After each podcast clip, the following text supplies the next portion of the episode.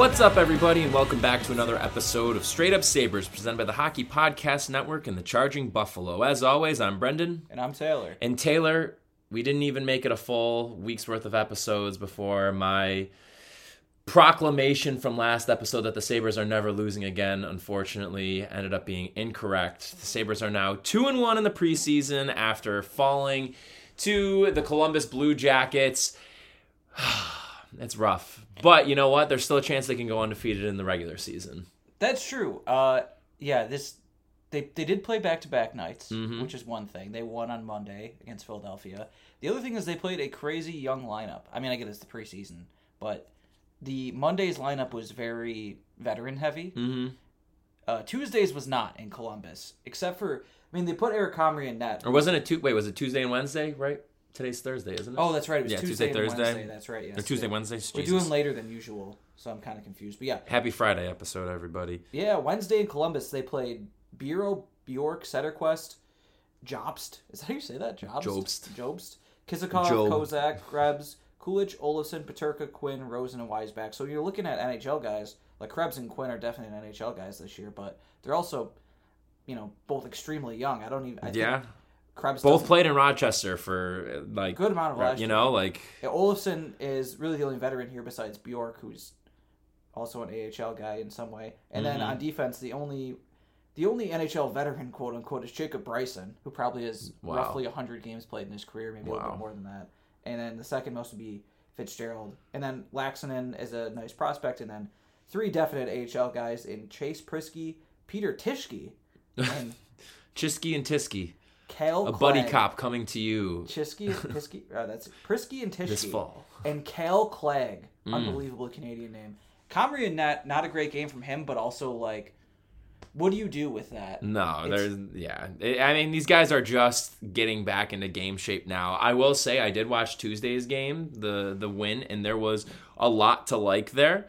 I thought Matt Savoy looked pretty damn good for again just getting adjusted to playing at the NHL level. Uh, I, again, like I think the the big thing with him that I think is really going to allow you know his game to translate to the NHL level in spite of his size is the fact that he just plays with such a tenacity.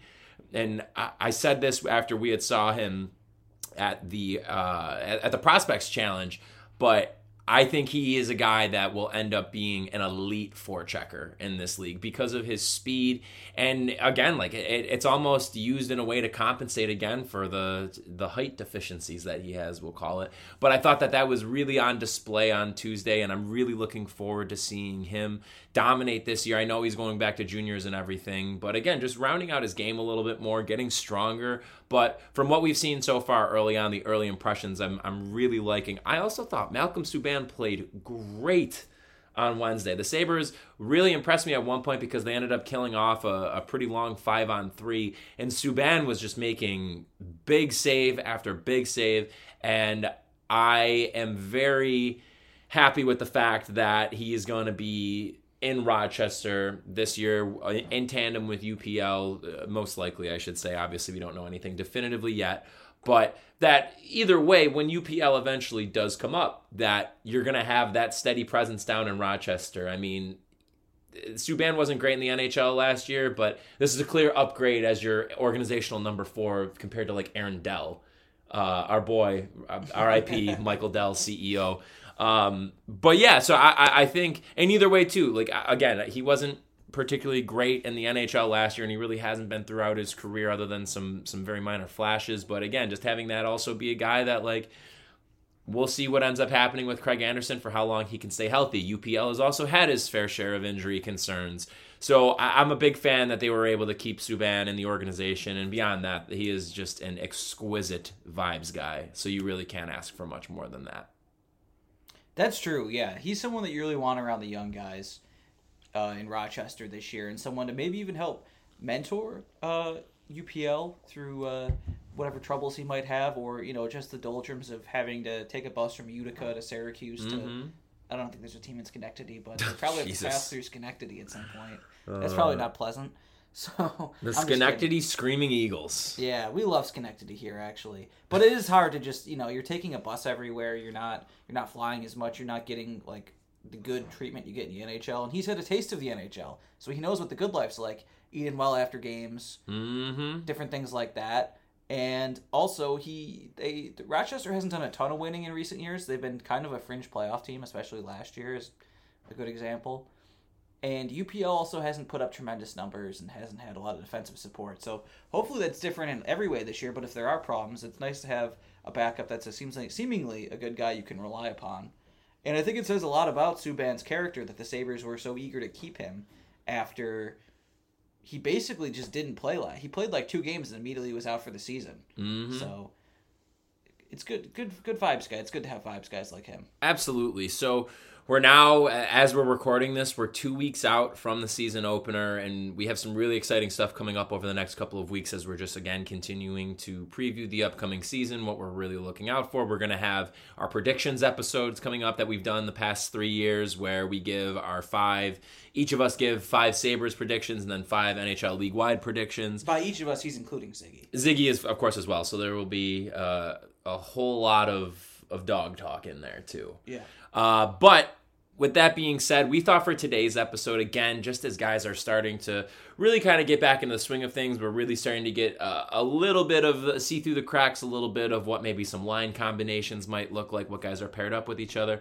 We thought it would be cool to just kind of shoot the shit today and talk about for this upcoming season who are some combina- what are some combinations that we'd like to see uh, mainly that could just be between having eh, eh, you know a couple of like two different forwards who we like to play together, play together. Or if, there's a, so much as a line which i think we're going to talk about a line that we both would like to see to get the ball rolling on this but um, whether it's forwards paired up with each other whether it's defensemen paired up with each other uh, you know even and that extends into rochester as well. And so one of the the the groupings that we would like to see that we had I think I, I think we alluded to this if not last episode the episode prior but it is a uh, a very high risk but very high reward line that maybe in like two years when these guys are all a little bit farther along it could end up being a, a really really damn good middle six line but that is Asplund on left wing, Peyton Krebs at center, Jack Quinn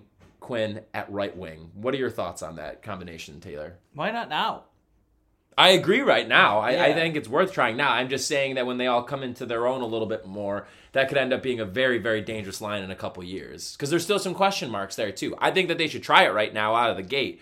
We know what Asplund is on the defensive end of things, but I think that there's a lot of questions that still need to be answered on where both Krebs and Quinn are at at this stage of the game. That's true. I mean, Quinn hasn't had much of a chance in the NHL to prove himself, but if he comes in this year and is capable of at least just putting the puck in the net, if nothing else, that makes him kind of a, a perfect guy to play with Asplund, uh, seemingly. And then Krebs, Krebs showed last year in Rochester that him and Quinn do have good chemistry, and he's a good passer. Quinn's a good scorer, seemingly. That's huge. Neither of them seem right now particularly strong in their own zone. And that's where Asplund comes in. And Asplund's obviously not just a defensive guy. He's not a huge goal scorer or anything, but he scored enough last year to be impressed, especially at even strength. And he's good at one of the most important parts of playing defense, not playing defense, which is Mhm. meaning getting the puck out of the zone, starting the breakout, getting the puck, you know, getting the puck moving into the other zone. And he's not someone that you I wouldn't I wouldn't say he's a, a bad offensive player, but he's not someone you're like, man, this guy's just gonna pick it up and go, and you better watch out, pal. Like, right. It's not really like that, but he's a very valuable player that complements other players well, and I think it could be two players like those two young fellas. And honestly, Asplund's kind of young too, still. Oh, yeah. Yeah, we're 24, I think, at this point now. 25, maybe? Yeah, in that range. He I'll was double check on that. 2016 draft pick, so 24 or 25. Yeah, absolutely. All right, here, what do we got here for Asplund's age? He is 24 right now. So yeah, I, I think that does make a lot of sense. Where it's kind of like you had alluded to there. You know, you have the the three main roles where you have your two way guy, you have your facilitator, and you have your finisher with the three of them. And I think I- I- it goes without saying, like you know, we've been talking a lot about the fact of like Tage needs to continue the strong play from last year. We need to see Dylan Cozens really take a step in terms of his finishing ability. You know, is Jeff Skinner going to be able to continue the resurgence post Ralph Krueger era that we saw last year? But goddamn, are there two guys on this team right now whose development are as critical to both the short term and long term success of this team as Krebs and Quinn, given what their potential is and given their skill level. I mean, at this point, we're really just kind of you know, Krebs last year he was back and forth, like we said, with the AHL. He, that was the most he had played at the NHL level in his career to date. But they still, you know, just to get him some extra experience, sent him to Rochester for the playoffs, and you know, Krebs. We know what his strengths are, as you had mentioned, his his facilitating and his playmaking ability. He is an excellent dynamite skater as well. But we didn't really fully see him put it all together in a way that again is like translating to you know significant NHL success. Now, as far as what you know his ceiling might be, I think that remains to be seen. But Krebs absolutely, I feel like could be a guy that you know does he turn into a we'll call it like a 20, 30, 50 middle six center. I mean, I think that's uh, that would be a great development for him, and I think that he just with his skill level has the upside to even exceed that when he kind of is, you know, at, at the point where he's at his peak in his career. Quinn, I mean, it, the sky's the limit with him. With just his general finishing ability, his ability to adapt to the competition that he's been play- that he plays against throughout his career. We saw it when he was with Ottawa in the OHL. We we saw it in Rochester last year you know, he has this ability to just, you know, it, it takes time for any player to adapt, but with him, it's just like something clicks and, and then just the wheels start going. And again, you put him with a guy who's like a pure facilitator like Krebs, or even, you know, w- with anybody else for that matter. If you get him somebody who can reliably get him the puck and maybe make up for some of the defensive deficiencies we may see with him in the early stages of his career, you know, th- that's a guy just again with his shooting talent and his offensive prowess that could end up being a 30 to 35 plus goal scorer year over year. And so again, I feel like, you know, a lot of the eyes are on some of like the the bigger names on the team and that's obviously not to say that Quinn and Krebs aren't some of the the the bigger names on the team or have the potential to be that. But I feel like in terms of what people are re- like the main storylines going into this year, it's Tage, it's Dahlin and Power. It's the goalies, and with with Quinn and Krebs, when we're talking about when this team is ready to compete in that timeline, I, I really think it kind of coincides with when those two guys are are ready to start producing at a consistent level, which again leads me to believe that this year is going to be about you know getting your feet wet and getting your feet underneath you and again, as we've been saying, then next year is the year where it's like pedal to the metal, let's do this thing. I I would say so. I guess basically the overall organizational philosophy follows both of those guys. Yeah, that makes sense to me. I, I think in general what you're looking for with the guys who I mean, who are the young guys that you think could theoretically get better that are going to be on the team this year? It's Quinn Krebs, Cozens, Power, Power. Um, still Dahlin to some Dahlin extent. to an extent. I mean, I think somebody else too. Like Bryson is absolutely a guy that I think Yeah. can because of the fact that he's going to be playing with Lyubushkin to start the year, and Samuelson. Also. and oh, of course Samuelson too. I mean, so with all of those guys, if all of those guys, Middle stat too. That's not even to say. Also, like forgot about there's so many. It's it's it's crazy. if all of those guys were to like, not all of them, I guess, but if seventy percent of those guys are make to make the leap that we want them to make, the Sabres would be way more interesting. Not even in the long term. Like next season, they could Yeah. be interesting. If if and that potential's there. It's not like I'm saying like, what if Rasmus Asplund scores forty goals? It's more Right. like, what if Cozens scores twenty five and Mittelstadt scores twenty and Power it, it, Power plays has like a first overall Dahlin pick? level rookie year. Yeah. even like Yeah, and what if Dahlin takes another jump like he did last year? And all, all of a sudden you have all those things, and that's before you even mention that like you'd be getting a nice little cameo at the end of the year from Savoy and maybe Coolidge hmm and maybe, maybe even guys. Devon Levi too. Who knows? Yeah. Yeah. after he finishes up his his year, I, I I totally agree, and I think what you're saying there directly would correlate with them, as we had talked about last episode, hitting that 40 win number. Yeah, like if you are saying that, who knows what the actual number is, but it, there's like 50% of these guys should work out, or like 50% is the average, and we're not going to get 100. You're very, very unlikely to get that. That's like what Tampa Bay has gotten. And if you just got like 50, I think if you get 50% of, uh, you get 50% of the potential that's there with your prospects right now, the Sabres uh, are in a great spot. If they get the average amount of potential that's out of the prospects. I think what Sabres fans are so scarred by is how wrong last time. Went. And we've said we've had a lot of people explain that are very smart why this this team is better. But I think it's also worth saying last time around the 2013 through 15 prospect pool we had, it's worth saying that that was also a little bit of bad luck. Mm-hmm. It's not just selling. Uh, what, what do people say? Rushing the rebuild. Yeah. which I think is still kind of stupid. Ridiculous. Because I don't want I don't want any of these those dudes anyway. Right. It's incredible how many guys just sucked. Were a, a total non-entity at the NHL level. One of the better prospects that they had at that time is JT Compher. God. Who JT Compher, you know, yeah, he won a Stanley Cup. That's great. He was like their 11th best forward. If he came to Buffalo, he wouldn't be in the top six. Thinking back to to that time, JT Compher was, I think, pretty easily before the trade considered to be a top five prospect, and if the profile of the guy who they drafted back then was placed into this current prospect pool, does he even make the top 10? No, I don't think so. It- it- It's considerably different. The depth, the stature of the of the prospect pool, the Yeah. skill level. Really, like that like let's think about this. Eichel and Reinhart were layups because of the fact that you're picking second overall. I know in Reinhart's year there was some back and forth about who they should end up taking in that slot, but I Reinhart was the conventional wisdom pick, and it ended up working out, and he turned into an excellent, excellent player.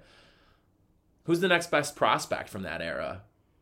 That, and again, not saying in like a revisionist history way of like, okay, you know, right now in terms of like their NHL career, how did it turn? Like, Depends who you consider a prospect, because they would have considered Risto a prospect. I think that's a perfect example of what I'm Yeah. trying to say. Then, Well, that's, that's also what I'm. I guess- right? Like So- Ger- Girgensons or Grigorenko. I mean, again, like that's prior to Oh, like the con- you know what I'm saying? So it's like yeah, I bring the, the skill level is just not even comparable. Yeah, that's true. I bring it up because I I remember I reminded myself of something Rob Vollman, uh, Wow. hockey analytics guy, who Yeah. I don't even know what he's up to anymore, but he wrote a bunch of books that I read back then.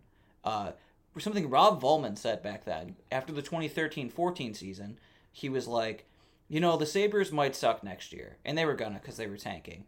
He's like, but they also have a lot of young guys, and young guys, especially ones that are drafted high, like the ones they have, are the biggest potential to change your roster from within your roster. That they have a bunch of potential energy there, Mm-hmm. and who knows what that could be like. Now the thing is, who is you referring to? Grigorenko, Gergensen, Zadorov, Ristolainen, and Johan Larsson, who when he was a useful player, that was like what 2017, Mm-hmm. 2018. By the time he was actually pretty good. That's tough. I mean, that's that's tough for a lot of reasons. That's also luck, though. You, you could have never known that like Bailey, Baptiste, and Fasching were gonna suck. You Yeah. could have. There's no way to know that. Like it's crazy. And if you look at the Kane trade, even they traded Joel Armia. Joel Armia had one nice year two years ago. Right. That's it.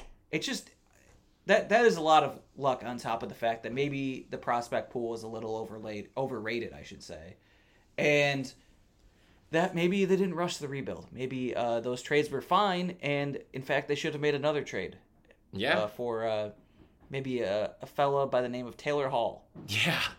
Oh boy, that would have been a nice sucked. one.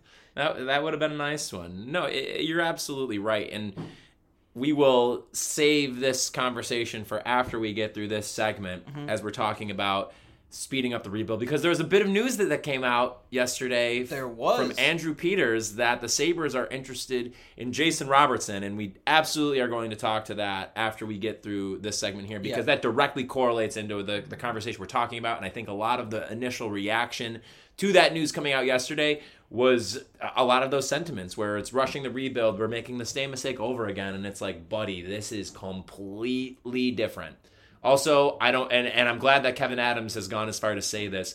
I am glad that we do not have a general manager that has his tail between his legs and is operating out of fear of of of repeating history or whatever. You, Yeah. you can look back and learn from the mistakes of your predecessors, but you absolutely cannot be operating when trying to to do the damn thing and, and get this team to a place where it's a competitor year in and year out where your mentality is is based in honestly fear and not wanting to ruffle feathers or, or mess something up. It's like the best teams are the ones that not only as we're saying draft well from within but know when the time is right to take a shot on somebody you know, and when the time is right to bring somebody into the organization that's really going to put you over the top. We saw Colorado do it. I mean, that's a big thing with Tampa as well. Like they're middling, and then they end up bringing in for like a perfect example is a guy like Ryan McDonagh. And then he comes, and that really, I think, helped solidify their blue line, along with the Sergachev trade, too, where, again, you, you know when the time is right to take a swing on a guy or to give up on a guy, you know, and I think Tampa is a shining example of that. And they traded for when they were actually getting good before they were actually before they made their first cup. Callahan, right? That was a big. Yes, yeah, from New York. Yep. Again, and, and so that's the thing. And when it comes to a guy like Robertson, and again, we'll, we'll get more into it, but I, that's a bona fide, proven, young, I think 23 year old, 40 goal scorer with insane offensive impacts coming from the wing. It's not a center, as we've been saying, but again, you have the flexibility to make a move like that. And not only one move, but multiple moves. Anyways, give me another combination or pairing of guys you think would be really interesting to see together this upcoming year. Um, who was I going to say? So we did the main line I wanted to do. Uh, what about. Oh, this is what are going to say. What about breaking up the top line? I am interested in that.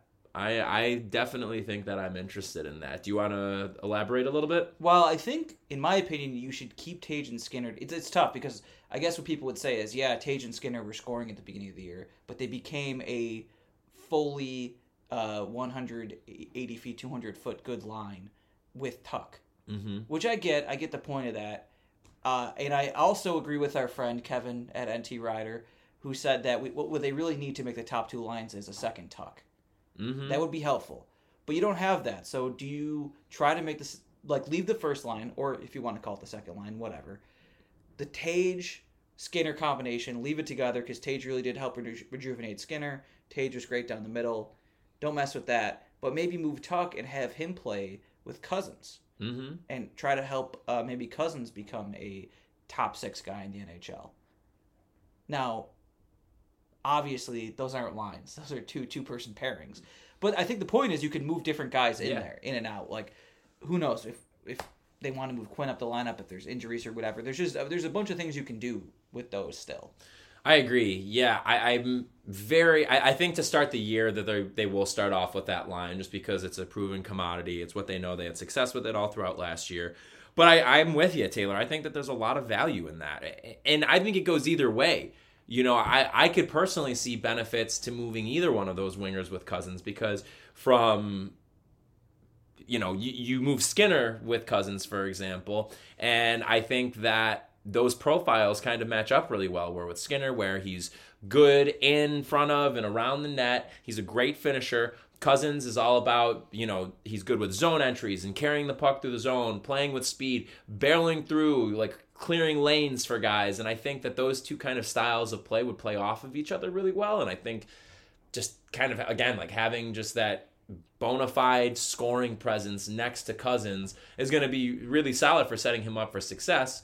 And then, you know, on the other side of it, like you said with with with Tuch, you move him down and it's like, well, Jesus, look what he did for Tage. Why don't you see what's there if, if he could do something similar for for Cozens where you just have these two bigger power forward types playing with each other and then, you know, do you put like Olofsson on the other wing there or God?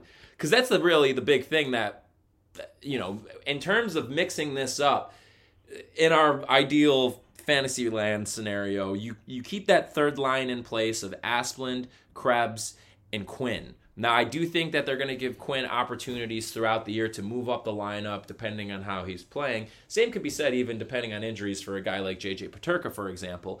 But say you you have that kind of core four up top where it is, say the pairing for the sake of argument is Tage and Tuch and then Skinner and Cozens. Those other two spots are going to be filled by Casey Mittelstadt and Victor Olofsson. The question is going to be who oh, goes where to maximize those guys. Because the big question with that, we know what Victor Olofsson is. I don't think anybody thinks that there's another gear there for Olofsson. Maybe if he like drastically improved his like skating or passing ability or something, but you know what you have there. Like The guy is a Yeah, he's 26. He's 26. He's a dynamo shooter though. He's got to be in like the top 10% of the league in terms of the his shooting talent. But you know what's there. Mittelstadt is the biggest wild card of the bunch because of the fact that we do not know what kind of player we're going to see. You have a full healthy offseason for him now coming up into the season after he's been plagued by injuries. You know, it, it's it was like every time we would feel like we would see him really starting to put it together and come together, it was just there. You know, it was the end of the year two years ago, and then the injuries happened. When next year he was the one who was supposed to kind of have like the Tage like leap last year, and what kind of guy are we going to see there? Because I think that with Mittelstadt, because you have a little bit more offensive creativity there than you have with Olofsson. If that, if the guy, as you had said last episode, if the guy from the end of two years ago shows up at the start of camp and he builds off of that level of play, that's you're not going to be having to worry about him as much being a defensive liability if you know that you're going to be getting some of the offensive production and creativity and, and generally speaking too just confidence out of him the guy has all of the stick handling talent in the world. He's got really great shooting talent as well. Very underrated shot which was something that you and i had talked about a lot last se- last season. So if you are for example though able to have him you know really step into his own with this kind of you know, facilitator type that's not afraid to shoot because that's been a big problem with him is just him just not wanting to shoot or not being aggressive enough in his shooting and his shot selection, I should say.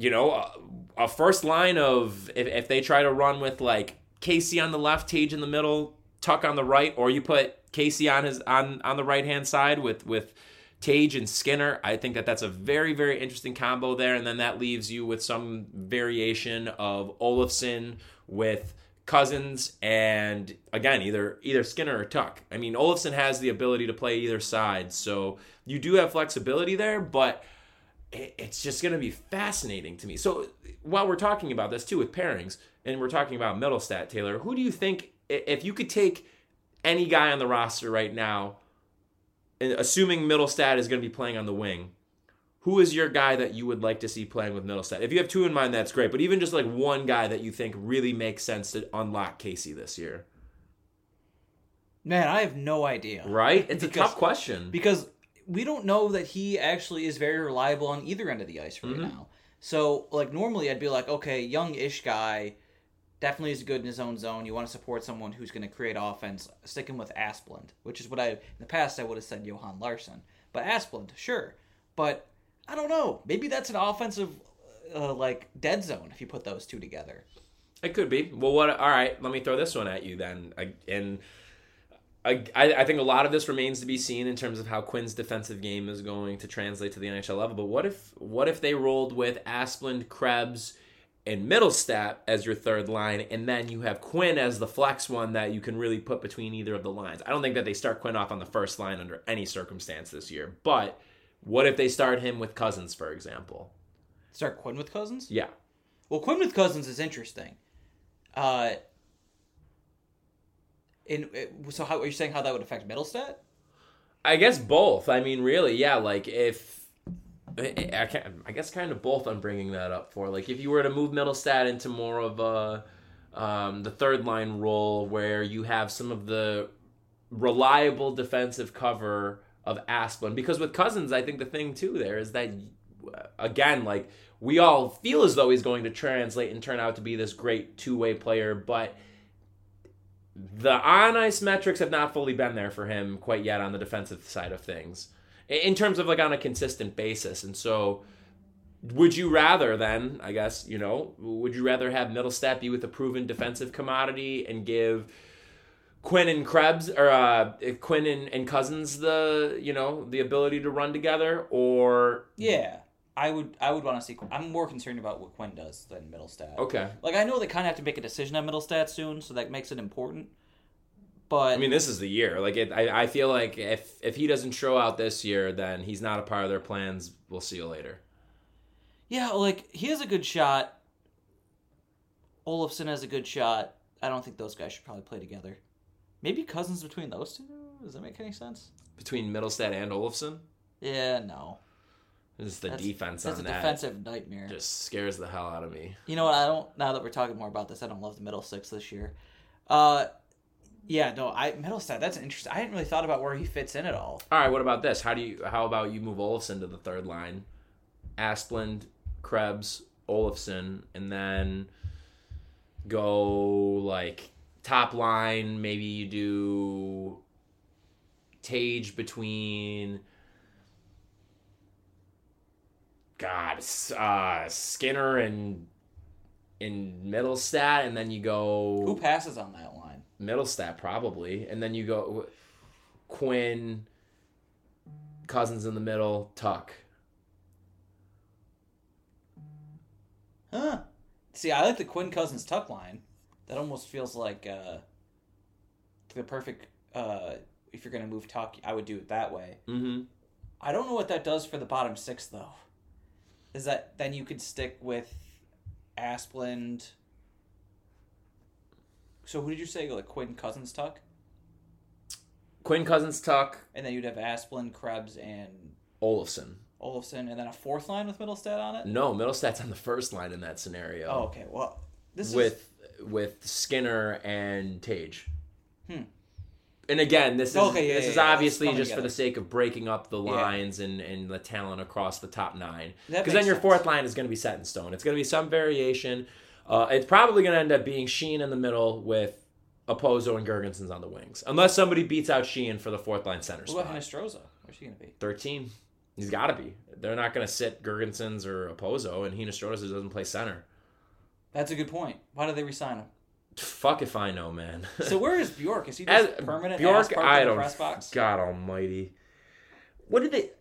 I, I don't know. Do they try Girgensons at center again, I mean, and then that makes Sheahan maybe. expendable to to Rochester, and then you run Girgensons- Bjork or Hinostroza with. Hinostroza is too good to be the 13, in my opinion.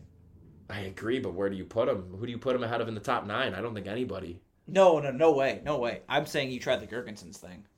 You don't need to. You don't need to create a roster stuff. In a perfect world, I agree with you, but it's like it, it just it, it still to this day does not make any sense that they re-signed him back. I get it for the vibes and keeping the locker room intact, but like, where does this guy fit on this roster? When Hinostroza is probably like a third line guy, I would say on a, on any team, but he's like you said, he's not a thirteen, and where is he gonna like? I hadn't really thought about Ah. it yet. I, uh, to be honest, the, the position thing didn't really cross my mind. I kind of assumed he'd be a fourth liner. It, Sheahan seems so expendable that man, I really don't know what they're gonna do. It's so wild. They're just they're walking into this with 14 guys plus Peterka, who might just be good enough to be in the NHL. I don't know if that's determined yet, but who knows? And that's that's kind of we talked about at the beginning of summer, like, hey, what are they going to do? And we both assumed either Mittelstadt trade or Bjork's gone or both, and a possible Olofsson trade in there too. But man, this really got me thinking about the roster for the first time. I know, man. Not the roster, but like the the line construction, which, God, God bless you, Donnie. I don't I don't envy this at all. This is a, a mess.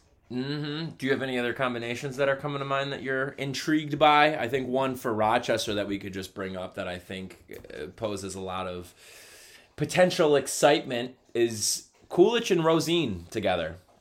Yeah, we saw last year that Rochester succeeded when they put their best players or best prospects all in one line. That was a really successful line for a little while. Unfortunately, had to be broken up because Krebs had to go to the NHL.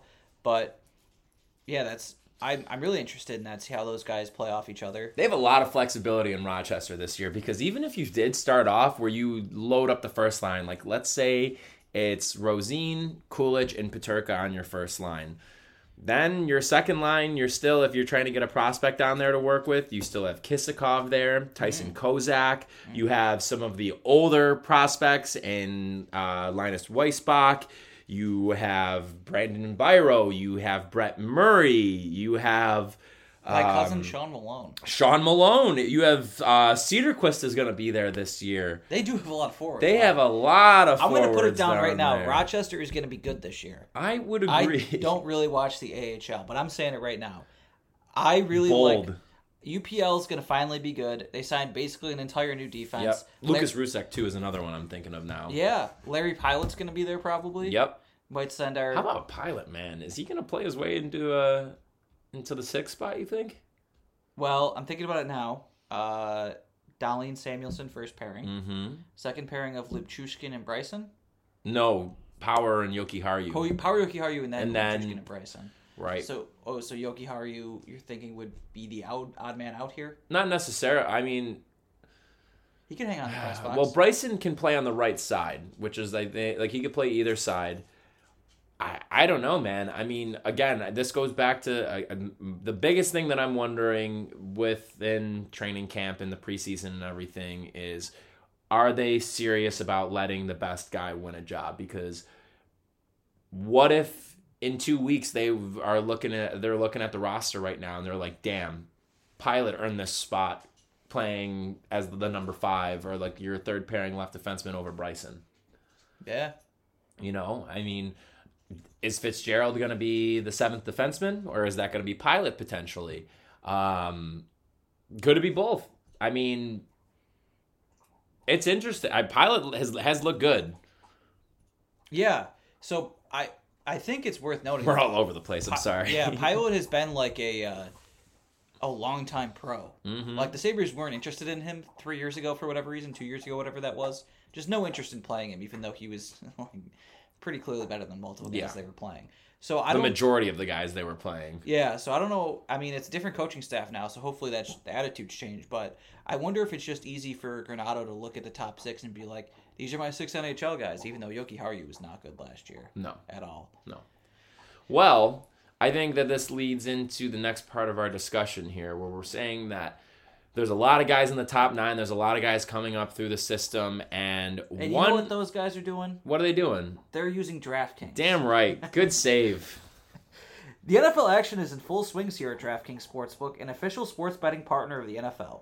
We're talking touchdowns, big plays, and even bigger wins. New customers can bet just five dollars in any NFL team to win and get two hundreds and two hundred dollars in free bets when they do. If that's not enough, everyone can boost their winnings with DraftKings stepped up same game parlays.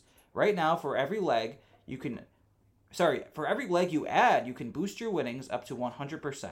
With payouts bigger than ever, why bet on football anywhere else? To make things even sweeter, you can throw down on stepped up same game parlays once per game all season long. So, download the DraftKings Sportsbook app now. Use promo code THPN for the Hockey Podcast Network to get $200 in free bets if your team wins when you place a $5 bet on any football game. That's code THPN only at DraftKings Sportsbook, an official sports betting partner of the NFL. Minimum age and eligibility restrictions apply. See show notes for details and responsible gambling resources.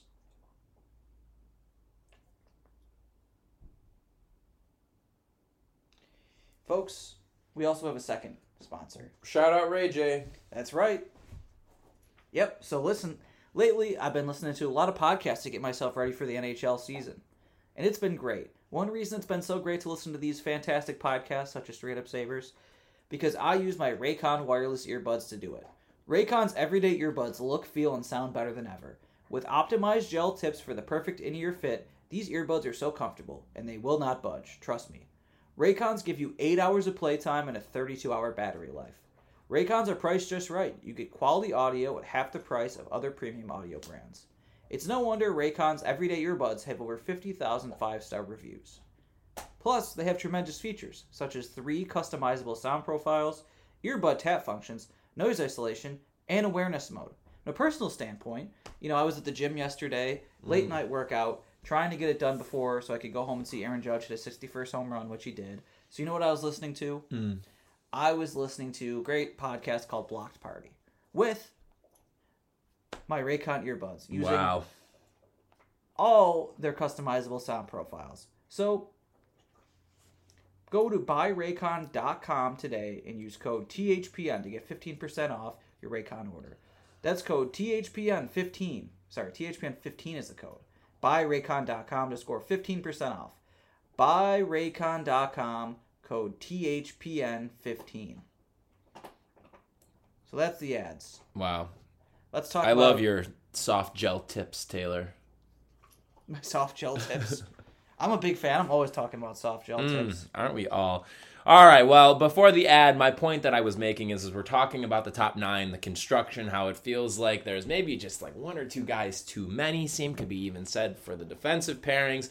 You know what a great way. Is this a freaking party in college? But there's one guy too many. one guy too many. You you know what's a great way to remedy this problem? Well, we don't really do human sacrifice. Trading for anymore. a 40 goal score, Taylor. that is. That's think- what you were going for. Sorry, yeah, didn't mean to No, I'm all about that. I didn't mean to misdirect anybody there. Yeah. Okay, so So, is it wild too that he's available at all? yes, wholeheartedly. To be completely honest, too, I wish that the Sabres this would have came out like three months ago, and then the Sabres do a mega package and get him and Oettinger here before Oettinger re-signed, because they also were taking their time with him too. Is didn't they give Oettinger a pretty short term deal Yeah, too? three years, I think. Hmm. It is insane that they. I, I would love to know. I haven't seen anything in regards to like the the contract details there, but my God, Dallas, what are you doing here? You have horrible contracts right now in Seguin and Benn. Yeah, this is the opportunity to lock up the core piece of their the, the future of this team. And again, like I know Dallas is in a uh, interesting cap situation and everything like that, but man, you gotta you gotta get it done here. Robertson, for those who are unfamiliar, he's a six three left winger.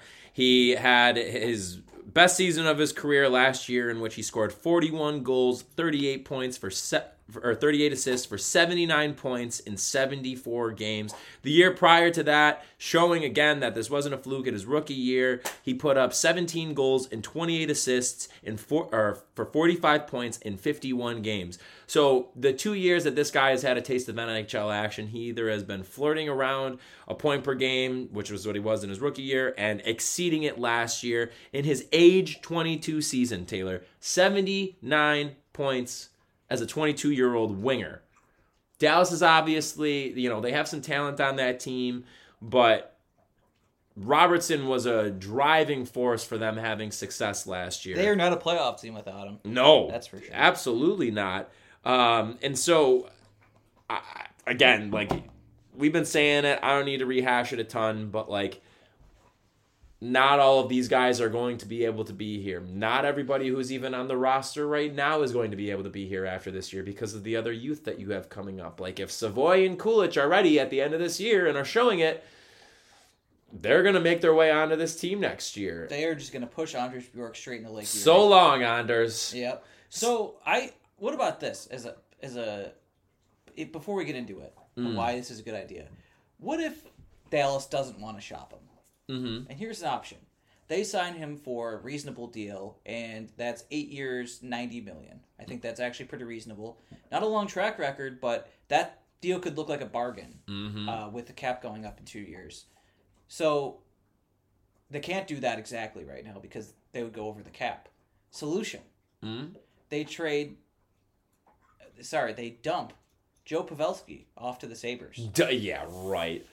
One year left. There's no way. okay, well, how else are they going to make it work no with the cap? No way. All right, we'll take Roope Hintz, I- future Hall of Famer. Future. Hall of Famer. No, I can look at their cap situation I right don't. now. But Pavelski though, they're not. But that's the thing though, is that Dallas, given their situation, Are they in win now mode? yes, wholeheartedly. Whether they they're be? good enough, well, that is a completely different question. Yeah, they whether should they be. should be or whether they are actually ready to be is a very very different thing whether or as compared to whether they are or not. And they very clearly are. Like they're to try and squeeze every last cent that they can out of Benn and Seguin with those contracts. You also have Ryan Suter there right now.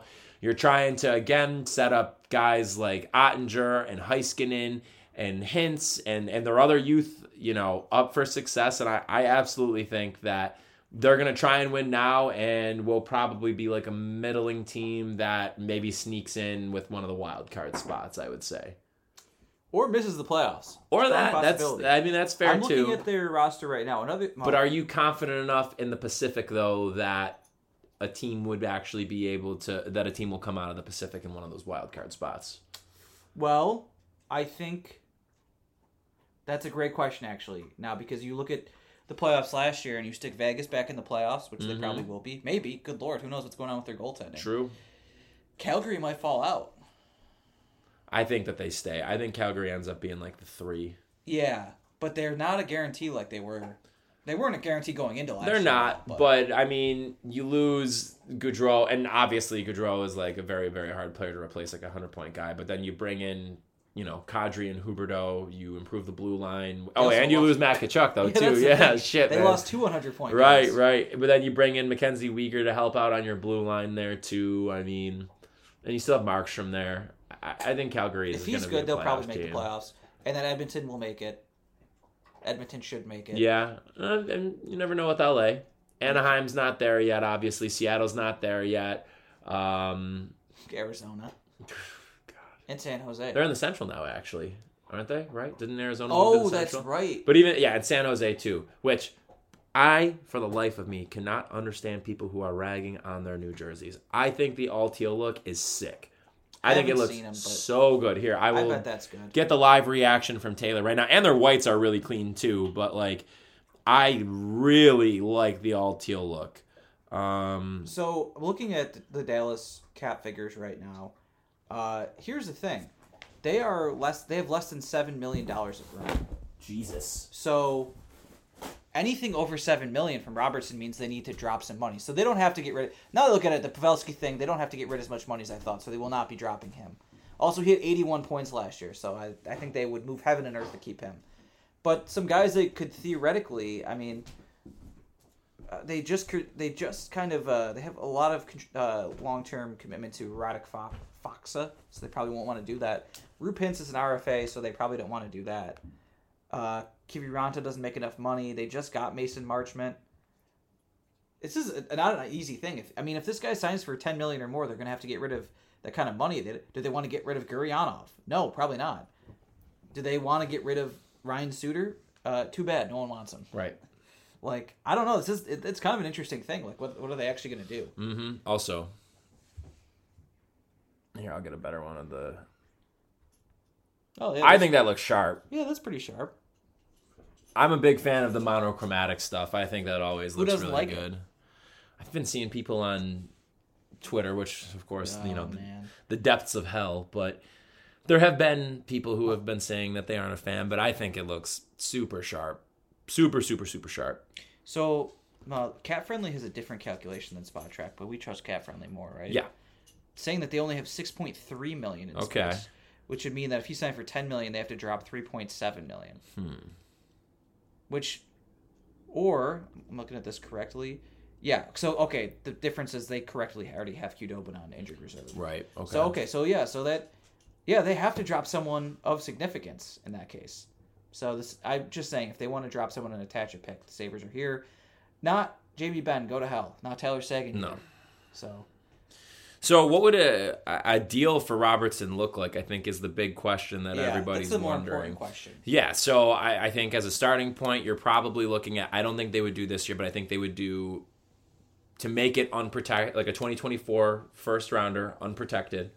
Because if you do 2023, the Sabres, there's uh, there's a zero percent chance that anybody would be any team that is not a legit bona fide competitor is trading an unprotected 2023 pick, first rounder. Yeah. So I would say unprotected 2024 first. Probably either Kulich or Ostlund, um, one of the first rounders from this year. Um, you're looking at probably like uh, another high end prospect within that. Um, maybe somebody like Rosen, that's again like of a of a first round equivalence. You're probably looking at a roster player. Like if you can, you know, if they want like a a proven commodity back, maybe Olofsson comes into play there. Um, and then maybe you're looking at another like maybe maybe maybe you do one or two of your uh, three seconds in 2023. It's a big price, but again, a 23 year old 40 goal scoring winger does not come around or become available very often. No, especially a play driving one. Right, He's yeah, he's come out of the scene so fast too. I don't right. believe he was that high of a draft pick. Uh, but he came up. He I think he became a big deal during the COVID weird season, which is I guess two seasons ago, the Mm-hmm. Right. fifty six game season. Right. And all of a sudden he was challenging for seemingly challenging for rookie of the year. Yeah. And it was like, oh my god, is this guy actually going to win Rookie of the Year? No, it turned out he finished second. Yeah. But he was Sick. even yes, he was a great rookie, great second half of that season, and then was even better this year. And all of a sudden was Dallas's best player yep. on a, a team that they only barely made the playoffs, but they barely made the playoffs because of him. Mhm. Otherwise, we'd be talking about them being in super hell with Yeah. two guys making combined uh, eighteen million dollars or whatever it is. Yeah. So he's a guy that you they absolutely have to sign him.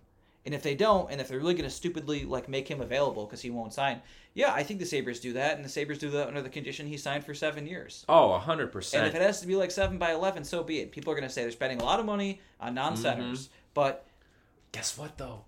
You're still gonna have the assets to go out and acquire that center too, though. true. let me put this out there to you as I think a nice way to wrap up not only this topic, but just the conversation as a whole for this episode. I think, aside from like the development and everything like that of the guys, I think the biggest storyline for this Sabres season, assuming again that they are a year away from being a legit competitor or maybe a year away from taking that big swing move, this year is going to show us who is expendable on this team more than maybe any other season in recent memory because it's going to be the time now where it's you know if it, this core is now it's going to be their their second year some like their third year being together.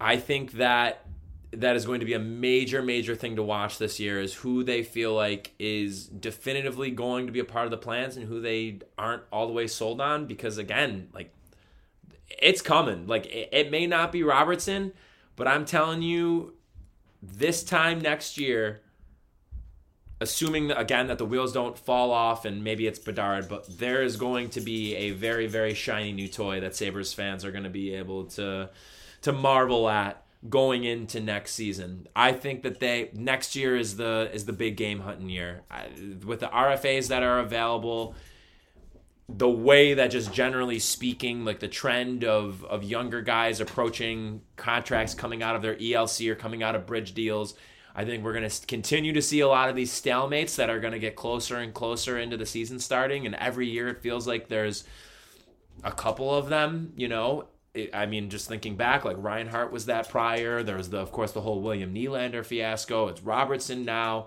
Risto. Risto, right? All those superstars. Um, All the stars are here. Oh yes, the meme of the where it's all of like the military people, and then it's just the guy in the clown suit just standing.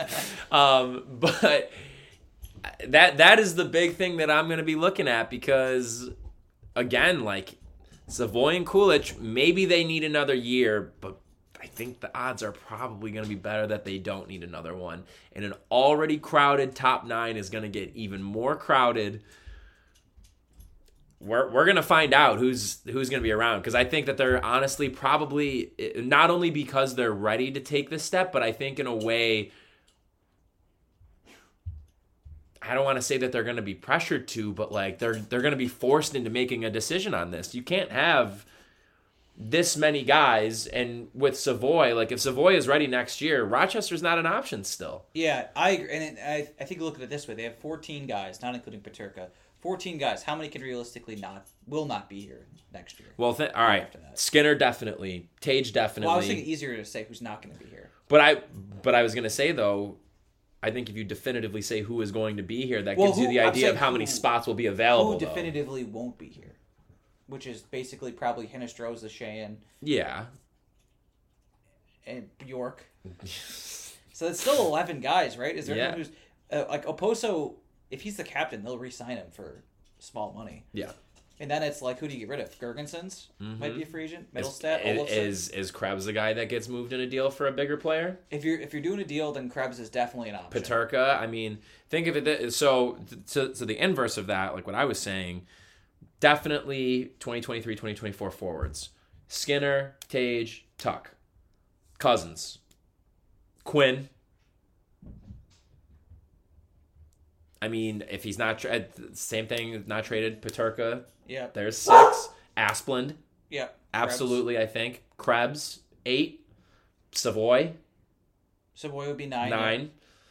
Kulich, That's maybe 10, yeah. 10 uh i mean that's that's 10 guys right there that it's just it, and that's excluding Mittelstadt and Olofsson that you have RFA well Olofsson is signed for 2 years and Mittelstadt is going to be an RFA and so you have those rights there and so if you include them that's 13 guys off the bat that that you are going to have to fit into nine. So there's four four names there. Maybe Kulich isn't ready to come up after one year. That's fine. Maybe Savoy. I have a hard time thinking he's not going to be ready after this year, but maybe for the sake of it, we say he goes back. That still puts you at 11 guys or 11, 12 guys, 10, 11, 12 guys potentially that you're going to have to figure out what your top nine is going to look like. Moves are going to have to be made. And again, I think it's just it's it's colliding on this perfect crash course of you have to figure out who's expendable and who's going to be a car, part of the core moving forward, and then next year, big class for RFAs, big class for the ability to maybe trade for a young player, a young impact guy. And then again, though, Taylor, who knows? Maybe we will just it's, get some lottery luck, get Connor Bedard, and we won't have to worry about anything ever again. Yeah, no, classic. I think that's probably the better no, plan. if if I uh, have learned anything from drafting a generational player first overall named Connor, it's that your franchise is set forever. Yeah. Nothing bad ever happens, and you probably win the cup within three years. I will say that, and obviously I know you're fucking around.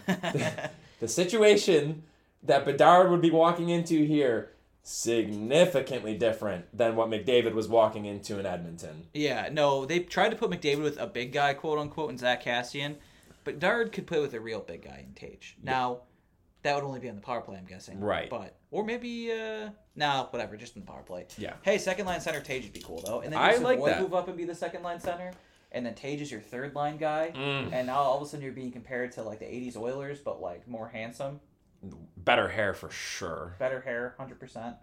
Okay, so no pressure or anything, but like pretty much if we win the lottery, our trajectory is 80s Oilers. Yeah, except Maybe with a little hint of like the mid 80s uh, Islanders in there too, you know? Well, I want to say our uh, oil owner is not going to lose a bunch of money and have to sell off the best player. No. In that case, it's going to be different. Good, good. All right, well, let, let's hope for that. I really like. I know it is the most minuscule of chances that it happens, but like, I'm I'm gonna be a nervous wreck, uh, like leading up to draft lottery night next year. Because again, I think the Sabres can take a real step, and if they end up being that like 500 ish team that's like sticking around when it gets into like March and everything, amazing, great. But even if they aren't that, there's a very real possibility that we could see a lot of these guys take a step, but maybe goaltending doesn't work out, or maybe there's not enough uh, depth scoring or depth on defense, whatever that present that prevents them from really taking a leap. I, I think that you could still see some tangible improvements with this team, and they end up worse in the standings than they were last year, just because of the nature of the teams around them, who are maybe again like the the band aid teams, will, for lack of a better way of putting it, Detroit, Ottawa, all of them. There's just not enough teams that I can definitively say the Sabres are going to be better than. I think what what did we say like four, maybe five. Yeah.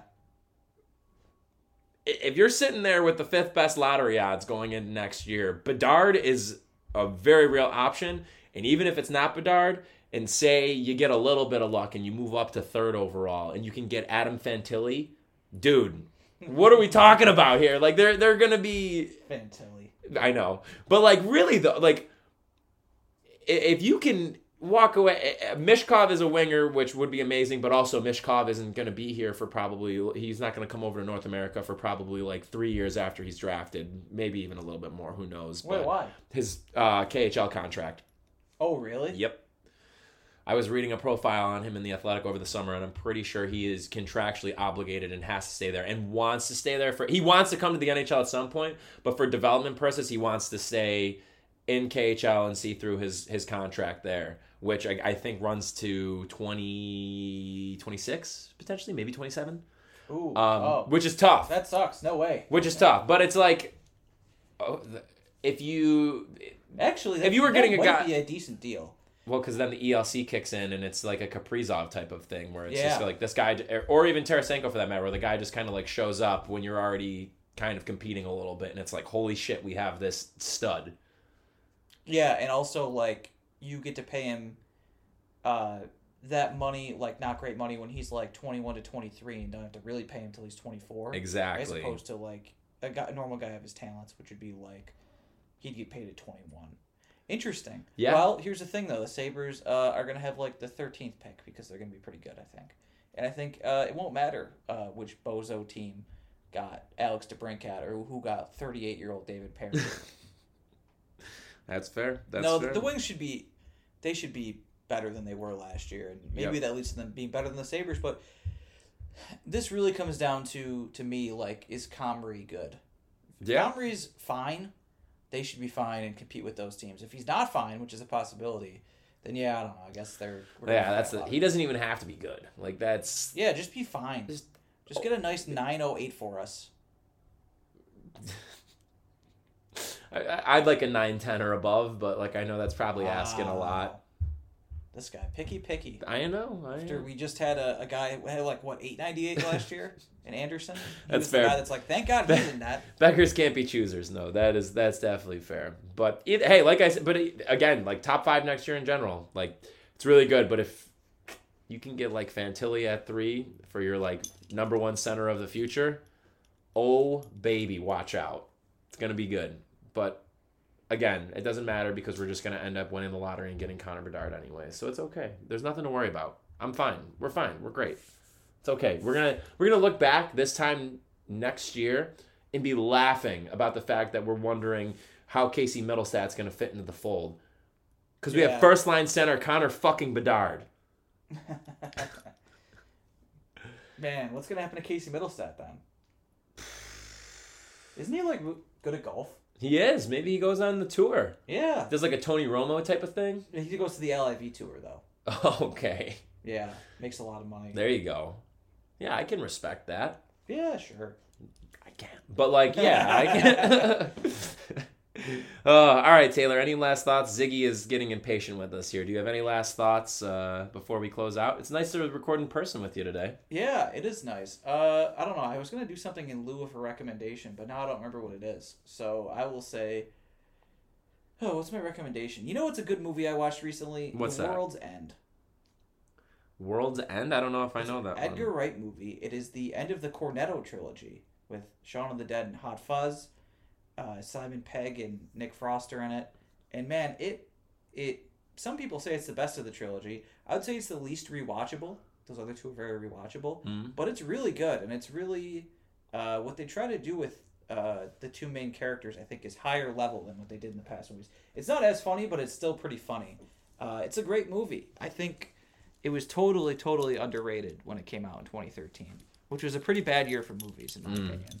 So, pretty bad summer for movies, I should say. So anyway, uh, at world or the World's End, I should say, at World's End is a Pirates of the Caribbean movie, uh, and it's not great. Oh, okay. of the World's End. Oh, so you're not recommending a Pirates of Caribbean? The Caribbean No, I'm movie? I'm recommending the World's End. Okay. I was- The, the Edgar Wright movie. I was so confused. I was like, he did a Pirates of the Caribbean movie? What? Yeah, I ex- no, it's not at World's End. The World's End, folks. Great movie, 2013. Edgar Wright, great director. And if you've seen Shaun of the Dead and Hot Fuzz, like a lot of people have, uh, you might also enjoy the end of that trilogy. Okay, very nice. I'm gonna go with a song. I recommended this guy, this artist, uh, well, album I recommended maybe like a month ago or so, but a song of his from his prior album has been stuck in my head like incessantly for the past two weeks. "Take Me Home" by Vince Staples. Again, Vince Staples is one of my favorite rappers. He his new album that he put out earlier this year was was great, but uh, even the one prior was absolutely fantastic. Like his last two albums, it's just again he's an artist that just like gets better as he as he keeps going. Um, and so it's off of his self his self titled album. Uh, again, the song is called "Take Me Home." Really, really cool, kind of like sway R and B R and B vibes with like his rapping going over it and a really catchy hook. So highly recommend that if you're looking for uh, for a new song to get stuck in your head for the next couple of weeks until or the next couple of days until we have our next recommendations. All right. Well, Taylor, Ziggy, It has been a pleasure to record with you both. This is a really picturesque moment that I'm going to take a photo of right now and I will put out on Twitter tomorrow so that. Oh, that's a great one. Wow. All right, you can reference this tomorrow, everybody. Once we once we public once we post the episode online. But with that being said, thank you all so much for tuning in to this episode of Straight Up Sabres presented by the Hockey Podcast Network and the Charging Buffalo. As always, make sure you're checking out both of the presenters of this podcast on their respective websites. Whatever streaming platform you're currently using to listen to this episode, make sure you're going and checking out all of our fellow shows. And on top of that, follow them on social media. Again, the Charging Buffalo and the Hockey Podcast Network. Make sure you're also following us on social media Facebook, Twitter, Instagram. You can find us Straight Up Sabres. And again, your streaming platform that you're currently using to listen to this episode of Straight Up Sabres. Leave us a nice review. We would very, very much appreciate it. Any kind of rating, whatever you can do, it would mean the world to us. Last but not least, our sponsors. First, we have DraftKings. Use that promo code THPN at checkout to take advantage of great deals. And secondly, our boy Ray J. Ray J, we love you. We're excited to chill at a Sabres game this year. We're right now working on what game we're going to go to. We think he wants to go to the Eichel game when he comes back. So, should be a great time. Can't wait to catch a hockey game with Ray J. But make sure you're checking out those Raycon earbuds. Again, take advantage of the deal there. Check them out. The highest audio quality you can imagine. It's like I, I never see Taylor without them anymore at this point. So, It's true. I do wear them everywhere. everywhere, all the time. So, again, everybody, we'll be back with a brand new episode on Monday. This has been Straight Up Sabres.